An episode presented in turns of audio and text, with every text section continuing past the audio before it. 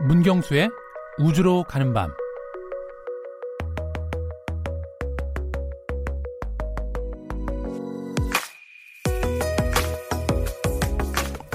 태양은 스스로 빛을 내는 별입니다. 태양계의 모든 행성들은 태양이 발산하는 에너지에 이끌려서 50억 년이라는 시간 동안 그의 주위를 맴돌고 있습니다. 생각해보니 태양은 정말 고마운 존재입니다. 우리에게 빛과 열을 주니까요. 태양이 지구에서 소중한 존재인 만큼 우리는 태양을 좀 더 잘 이해할 필요가 있습니다. 그 중 하나가 태양 코로나인데요.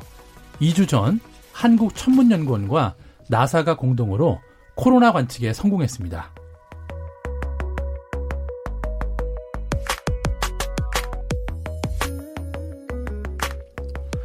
오늘 우주로 가는 밤에서는 우리가 매일 보지만 잘 모르는 별, 바로 태양의 비밀을 찾아서 한번 떠나보도록 하겠습니다. 문경수 과학탐험가 나오셨습니다. 안녕하세요. 네, 안녕하세요. 그 명왕성까지 갔다가 네, 다시 태양계의 정중심에 있는 네, 태양 원점으로 다시 되돌아왔는데요. 네, 어, 태양이 어떤 얘기를 지금 코로나 말씀하셨잖아요. 네, 맞습니다. 네. 코로나가 뭐지? 이 네. 생각부터 먼저 하셨을 것 같아요. 청취자분들도. 네, 일단 코로나 하면은 맥주 네, 똑같은 것 같고요. 네. 어, 일단 그 사실 오늘 오프닝에서 말씀하신 것처럼 어, 사실 태양이 정말 중요한 존재입니다. 예. 그렇죠. 태양이 없으면 지구도 없는 네, 거죠. 지구도 없고 이 태양계라는 작은 마을도 존재하지 않았을 텐데요. 네. 어, 뭐 그냥 간단히만 소개를 드려도 이 태양빛이 없다라면 식물의 광합성이 불가능할 테고, 음. 예, 광합성이 안 되면 지금 뭐 우리 지구권에 예, 생명체가 존재할 수 없었겠죠. 네, 네. 그렇겠죠. 그래서 사실 이 과학자들도 뭐 지금 뭐 화성이나 달이나 다른 행성에도 탐사선을 보내고 관심도 많이 가지고 있지만 사실 가장 중요하면서 이 탐사 순위에 밀렸던 존재가 바로 이 태양인데요. 밀렸다기보다는요, 감이 갈 수가 없었던 그렇죠. 거 아니에요? 네, 너무 그렇습니다. 뜨거워서.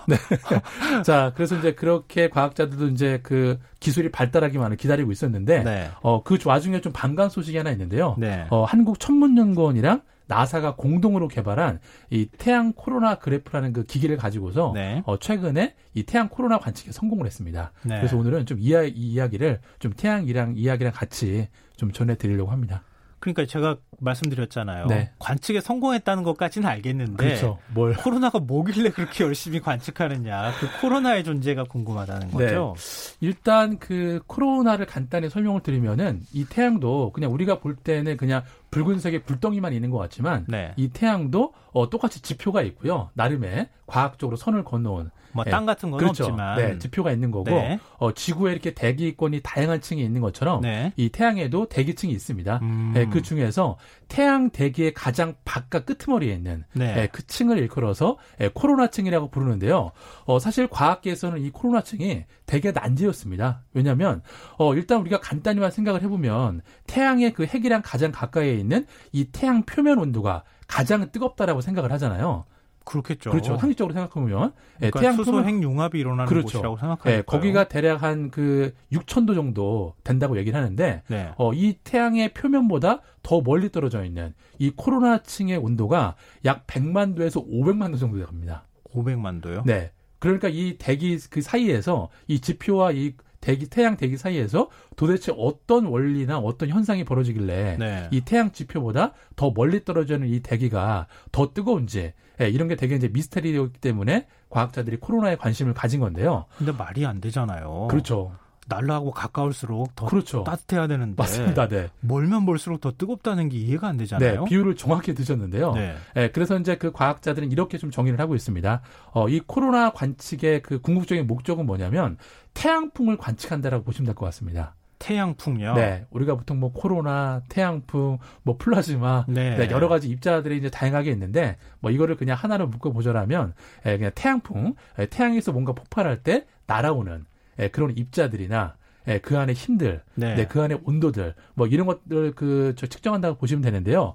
어, 이 코로나에서 방출되는 이 물질의 흐름을 이를테면 태양풍이라고 부를 수가 있는데, 네. 어, 이 태양풍이 얼마나 뜨겁고, 그리고 많이 발산되냐에 따라서 우리 지구 환경에도 영향을 많이 주게 됩니다. 그럼 그게 태양풍이 네. 더 많이 발생하는 연도에는 지구가 막 뜨거워지거나 어, 그렇죠. 아니면 뭐 어떤 다른 영향을 미치는 것들이 굉장히 많이 네. 있겠죠. 대표적인 게 우리가 가장 많이 알 수 있는 게 바로 오로라입니다. 아, 그렇죠. 네, 그렇죠. 지구 자기장에 그렇죠. 태양풍이 이렇게 부딪히면서 그렇죠. 많이 발생하는, 들어와서 예. 이 지구 자기장을 흔들어 버리기 때문에 아, 예. 예, 그런 경우에는 이 극지방 밑에 살고 있는 우리 그 인류의 문명권이 어, 모든 전자장비가 바로 그냥 셧다운이 돼버리는 거죠. 음. 네, 그렇기 때문에 어찌 보면 이 코로나 관측은 어, 우주 일기예보를 관측한다라고 봐도 예, 크게 무리가 없을 것 같습니다. 그 지구에 어마어마하게 큰 영향을 미치는데 우리가 지금 실체를 제대로 파악하고 있지 못하다. 그렇죠. 심지어는 태양을 우리는 눈으로 못 보잖아요. 그렇죠. 이렇게 또 보고 망원경으로도 망원경으로도 사실 태양을 관찰하기 어려운 게 현실이잖아요. 그렇죠, 맞습니다. 네. 그러니까 태양이라는 게 너무 미스테리한 존재니까 네. 그걸 이제 관측하기 위해서 우리가 굉장히 많이 노력을 했다. 네, 그렇게 이해하시면 좋을 것 같습니다. 근데 그걸 관측하는데 성공했다. 네. 한국 천문연구원이랑 나사가 공동으로 개발하는 이 장비를 가지고서 네. 어떻게 관측하는. 거예요, 이거는? 어, 일단 그 이 코로나를 관측하려면 높이 올라가야 되잖아요. 음, 아니 그렇죠. 높이 안 올라가면 안 되나요? 태양은 아. 항상 이렇게 있잖아요. 어, 근데 일단 우리가 아까 아까 난로 말씀도 하셨지만 네. 난로에 가까이 됐을 때랑 멀리 됐을 때랑 온도가 다르잖아요. 네. 예, 그 전해지는 온도가 예, 이 코로나도 마찬가지입니다. 예, 얼마나 가까이 가느냐에 따라서 어 그런 어떤 그 관측의 어떤 그런 데이터 값이 달라지기 때문에 아, 그럼 그거랑 비슷한 건가요? 우리 네. 별빛이 반짝반짝하는 게 지구 네. 대기에 그렇죠. 빛이 산란해서. 네. 그런 거다라고 네. 말씀해 주셨던 것처럼 네, 지표에서 우리가 그냥 관찰하게 되면은 네, 태양빛이 들어오는 걸 우리가 제대로 관측을 못 하고 그렇죠. 더 높게 올라가야지 네, 제대로 보는 거 뭐 이런 네. 거랑 같은 원리인가요? 그렇죠. 우리가 그 이를테면 뭐 태풍을 관측을 할 때도 뭐 그냥 우리 서울 기상대에서만 관측을 하는 게 아니고 음. 우리 최남단에 있는 제주도부터 네. 이 관측값들을 종합을 해서 예, 최종 그런 판단을 내리는 것처럼 네. 예, 그렇다고 보시면 되는데요. 자, 그렇다고 해서 이번에 그 나사랑 천문연구원이 관측을 한 게 우리가 태양에 뭔가를 보낸 건 아니고요. 예. 우리 성층권 약 40km 상공에다가 예, 이 코로나 관측용 장비인 코로나 그래프라는 걸 만들어 갖고 네. 예, 그 풍선에 매달아서 어, 성층권에 올려서 어. 예, 이 코로나를 관측을 한 건데요. 어, 그런데 이번에 되게 이슈가 되는 게 뭐냐면 어, 일단 우리나라는 이 코로나를 관측하는 데 필요한 이 관측 장비량 예, 소프트웨어 개발에 참여를 했고요. 네. 예, 그리고 나사 같은 경우에는 이 코로나 그래프라는 장비를 띄우려면 거대한 풍선이 필요합니다. 네. 네, 40km를 로켓으로 갈 수가 없기 때문에. 음. 근데 이 풍선 기구의 그 크기가 어느 정도냐면 이 풍선의 그 지름이 네. 예, 축구장 넓이보다 큰 약 140m고요. 예. 네, 그리고 이 풍선과 네. 줄이 연결된 이 코로나 그래프 장치까지 네. 높이를 다 환산을 하면은 63 빌딩보다 네, 14m가 더 높습니다. 어우, 엄청나게 큰 거군요. 네, 엄청 큰 풍선을 네. 네, 성층권에 띄워서 이번에 관측에 성공을 한 거죠. 근데 저는 더 좀 그런 게요. 네. 왜 우리나라랑 했지? 그런 생각했어요. 네.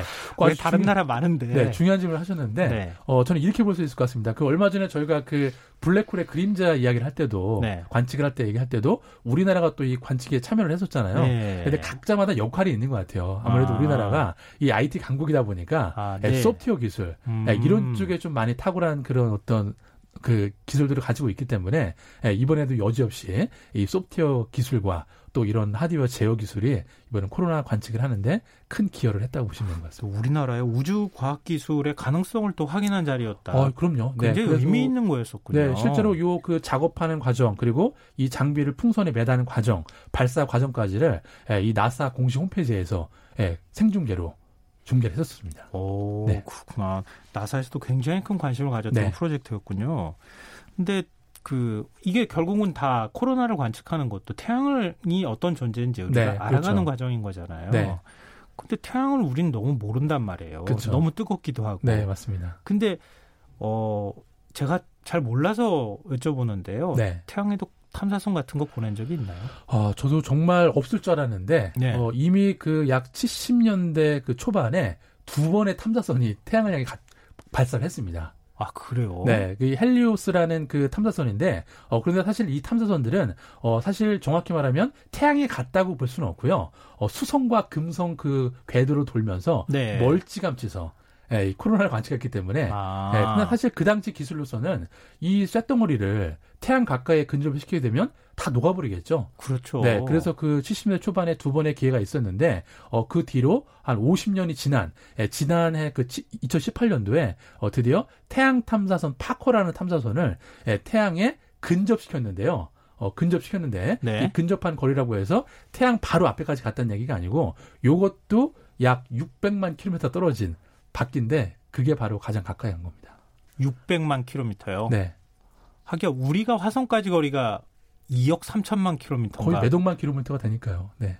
600만 킬로미터까지 가도 접근한 게 얼마나 대단한 거예요. 어, 정말 대단하고 볼 수가 있는데요. 예. 일단 뭐 아무리 그 기술이 발달했다고 해도 일단 태양의 고열을 견딜 만한 예. 예, 이 하드웨어 장치를 만들 수 있냐가 관건이었는데 어 그나마 이제 이 태양 탐사선 파커 같은 경우에는 어 육각형 모양의 방열판이 이렇게 그 탐사 장비를 다 감싸고 있습니다. 음. 예, 그래갖고 이제 태양을 돌진을 할 때이 네. 방열판이 태양빛을 밀어버리기 때문에 아. 예, 열이 직접적으로 전달이 안 되고요. 네. 또 가까이 접근을 해서 태양을 관측을 할 때도 어, 사실 아래만 막는다고 해서 열이 뭐 옆으로 뭐 피해가지는 않잖아요. 음. 예, 근데 그 주변에 돌고 있는 이 방패 마개들이 이 관측 장비들을 감싸줘서 네. 예, 이를테면 그 태양에 접근했을 때 온도가 거의 1600도 가까이가 돼도 이 탐, 태양 탐사선 파커 안에 있는 이 관측 장비들은 20도 내외를 유지한다고 합니다. 어우, 대단하군요. 그런 면에서는. 네. 그렇죠. 근데 탐사선 이름을 파커라고 굳이 지은 이유가 뭐죠?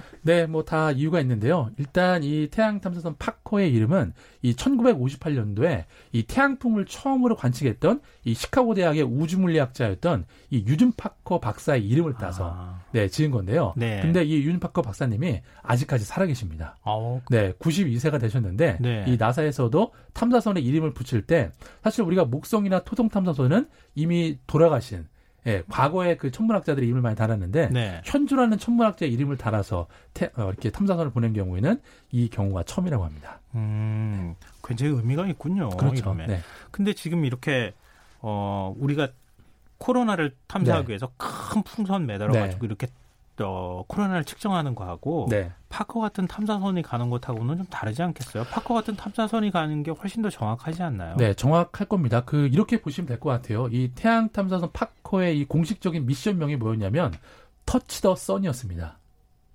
태양을 네, 태양을 거예요? 터치하자라는 거죠. 네, 왜냐하면 그, 동안 이렇게 수송이나 금성 궤도만 돌면서 관측을 하다 보니까 네. 도무지 실체를 알 수가 없는 거예요. 그러니까 음. 이번에는 정말 어, 그렇다고 정말 다는 건 아니지만 태양 정면으로 우리가 그 탐사선을 보내서 돌진하는 저, 예, 거예요. 돌진을 해서 예, 정면 승부를 해보자라는 거고요. 예, 그래서 이제 이 태양의 어떤 뭐 형성 과정, 뭐 기원 예, 그리고 앞으로 어떻게 될지 이런 것들을 관측을 해야만 또 우리가 이 지구에서 안전하게 살 수가 있기 때문에 네. 그런 의미라고 볼 수 있을 것 같습니다. 아니 근데 그 돌진한다고 얘기하셨잖아요. 네. 근데 파코는 어떻게 됐어요? 파코는 그 2018년도에 이제 도착을 했고요. 그리고 지금 세 번째 이 지금 태양 공전에 에, 시도를 하고 있습니다. 이미 두 차례에 걸쳐서 에, 태양의 다양한 그런 코로나 데이터들을 지구로 많이 전송을 했습니다. 아직까지 네. 계속 그 움직이고 있어요? 네, 지금 이 어쨌든 이 태양을 한 바퀴 돌려면 시간이 오래 걸리기 때문에 어, 이 파커 탐사선 같은 경우는 한 네 번 정도만 성공적으로 돌아주면 이 탐사선의 미션을 완수가 하는 건데, 근데 이 네 번을 돌기 위해서 이 최종 미션의 기간이 2025년도에 예, 종료라고 알고 있습니다. 아, 그러면은 태양 주변을 그래도 네. 최대한 근접거리에서 그렇죠. 돌면서 네. 측정하거나 할 거 다 하고, 네. 그리고 마지막에 2025년에 태양으로 돌진하는 거예요. 그렇죠. 어떤 식으로든 간에 뭐 장렬히 전사를 하겠죠. 돌진하면서 최대한 견딜 만큼 견딘 상태까지 네. 가면서 측정치를 그 지구로 보내주고 그렇죠. 본인은 산화하듯이 이렇게. 네. 어. 그때 또 영어 한 편 나오겠죠. 그러네요. 그때 또 뭐 예를 들면은 전 세계 과학계 네. 큰 이슈가 될 만한 그런 네. 소식들이 좀 전해지지 않을까 싶네요. 네. 어 만약에 코로나를 이렇게 우리가 관측한다고 하면 네. 이게 만약에 지금은 그렇게 우리가 제한적으로 아는 지식만 네, 그렇죠. 있는 거잖아요. 네. 왜 그렇게 500만 도까지 뜨겁지? 이것도 네. 잘 모르는 거잖아요. 맞습니다. 네. 어, 만약에 새로운 사실이 드러날 수 있는 게 뭐가 있을까요? 어, 이를테면은 그 실제 어찌 보면 그 태양 코로나의 실체일 겁니다. 예, 아직도 이 태양 지표와 이 코로나를 이루고 있는 이 대기층에 도대체 어떤 성분이 있고 어떤 일이 벌어지고 있는지를 아예 모르기 때문에 어, 사실 이렇게 교과서를 보시더라도 어, 코로나는 그냥 태양 대기 가장 끄트머리에 위치한 예, 그런 대기층이다. 음. 뭐이 정도로만 기술이 돼 있기 때문에 네. 아마 이 코로나 그 관측을 통해서 그 코로나 대기의 뭐 온도 그다음에 거기서 입자들이 나오는 뭐 속도 예, 그런 것들을 다 밝혀낸다라면 아마 뭐 천문학 교과서를 다시 써야 될 정도로 우리가 학창 시절에 네. 교과서에 네. 그러잖아요. 네. 우리 빛이라는 게 입자이기도 네. 하면서 파동이기도 그렇죠. 하다. 네. 어, 그런 게 어딨어. 입자이기도 하고 파동이기도 하고 그래요. 그렇죠. 거기서 헷갈려서 다 포기를 하죠. 왜? 네. 이해가 잘 안 되는 거잖아요. 근데 그렇게 애매한 특성을 갖고 있는데 코로나 같은 경우에도 그런 네. 존재일 수도 있겠군요. 그렇죠. 네.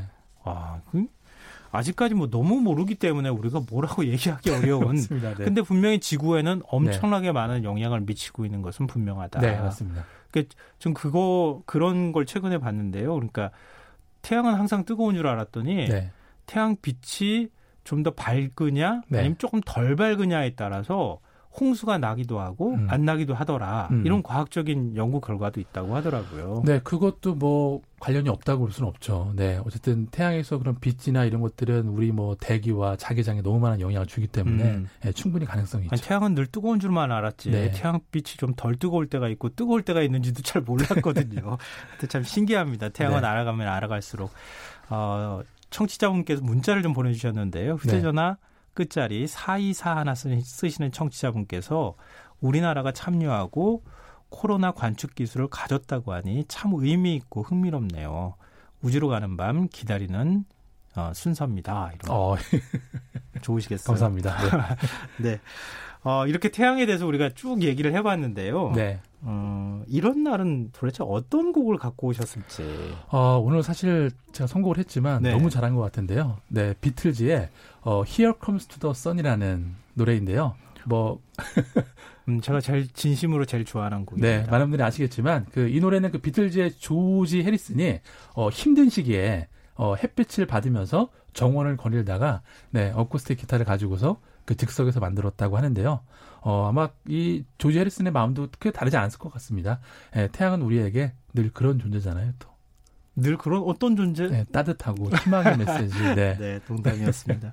아, 오늘 정말 재밌었습니다. 네. 동특이 한 시간 전이 가장 어둡다고 합니다. 우리에게 태양은 희망의 메시지입니다. 네, 지금까지 우주로 가는 밤 문경수 과학탐험가와 함께했습니다. 오늘 고맙습니다. 네, 감사합니다. 네. 아, 오늘 모바일 상품권 당첨자는 홈페이지 공지사항에서 확인하실 수 있도록 올려두겠습니다. 끝곡으로 비틀즈의 Here Comes the Sun 들으시겠습니다.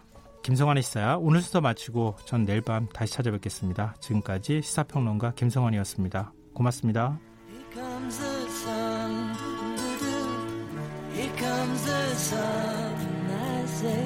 It's alright.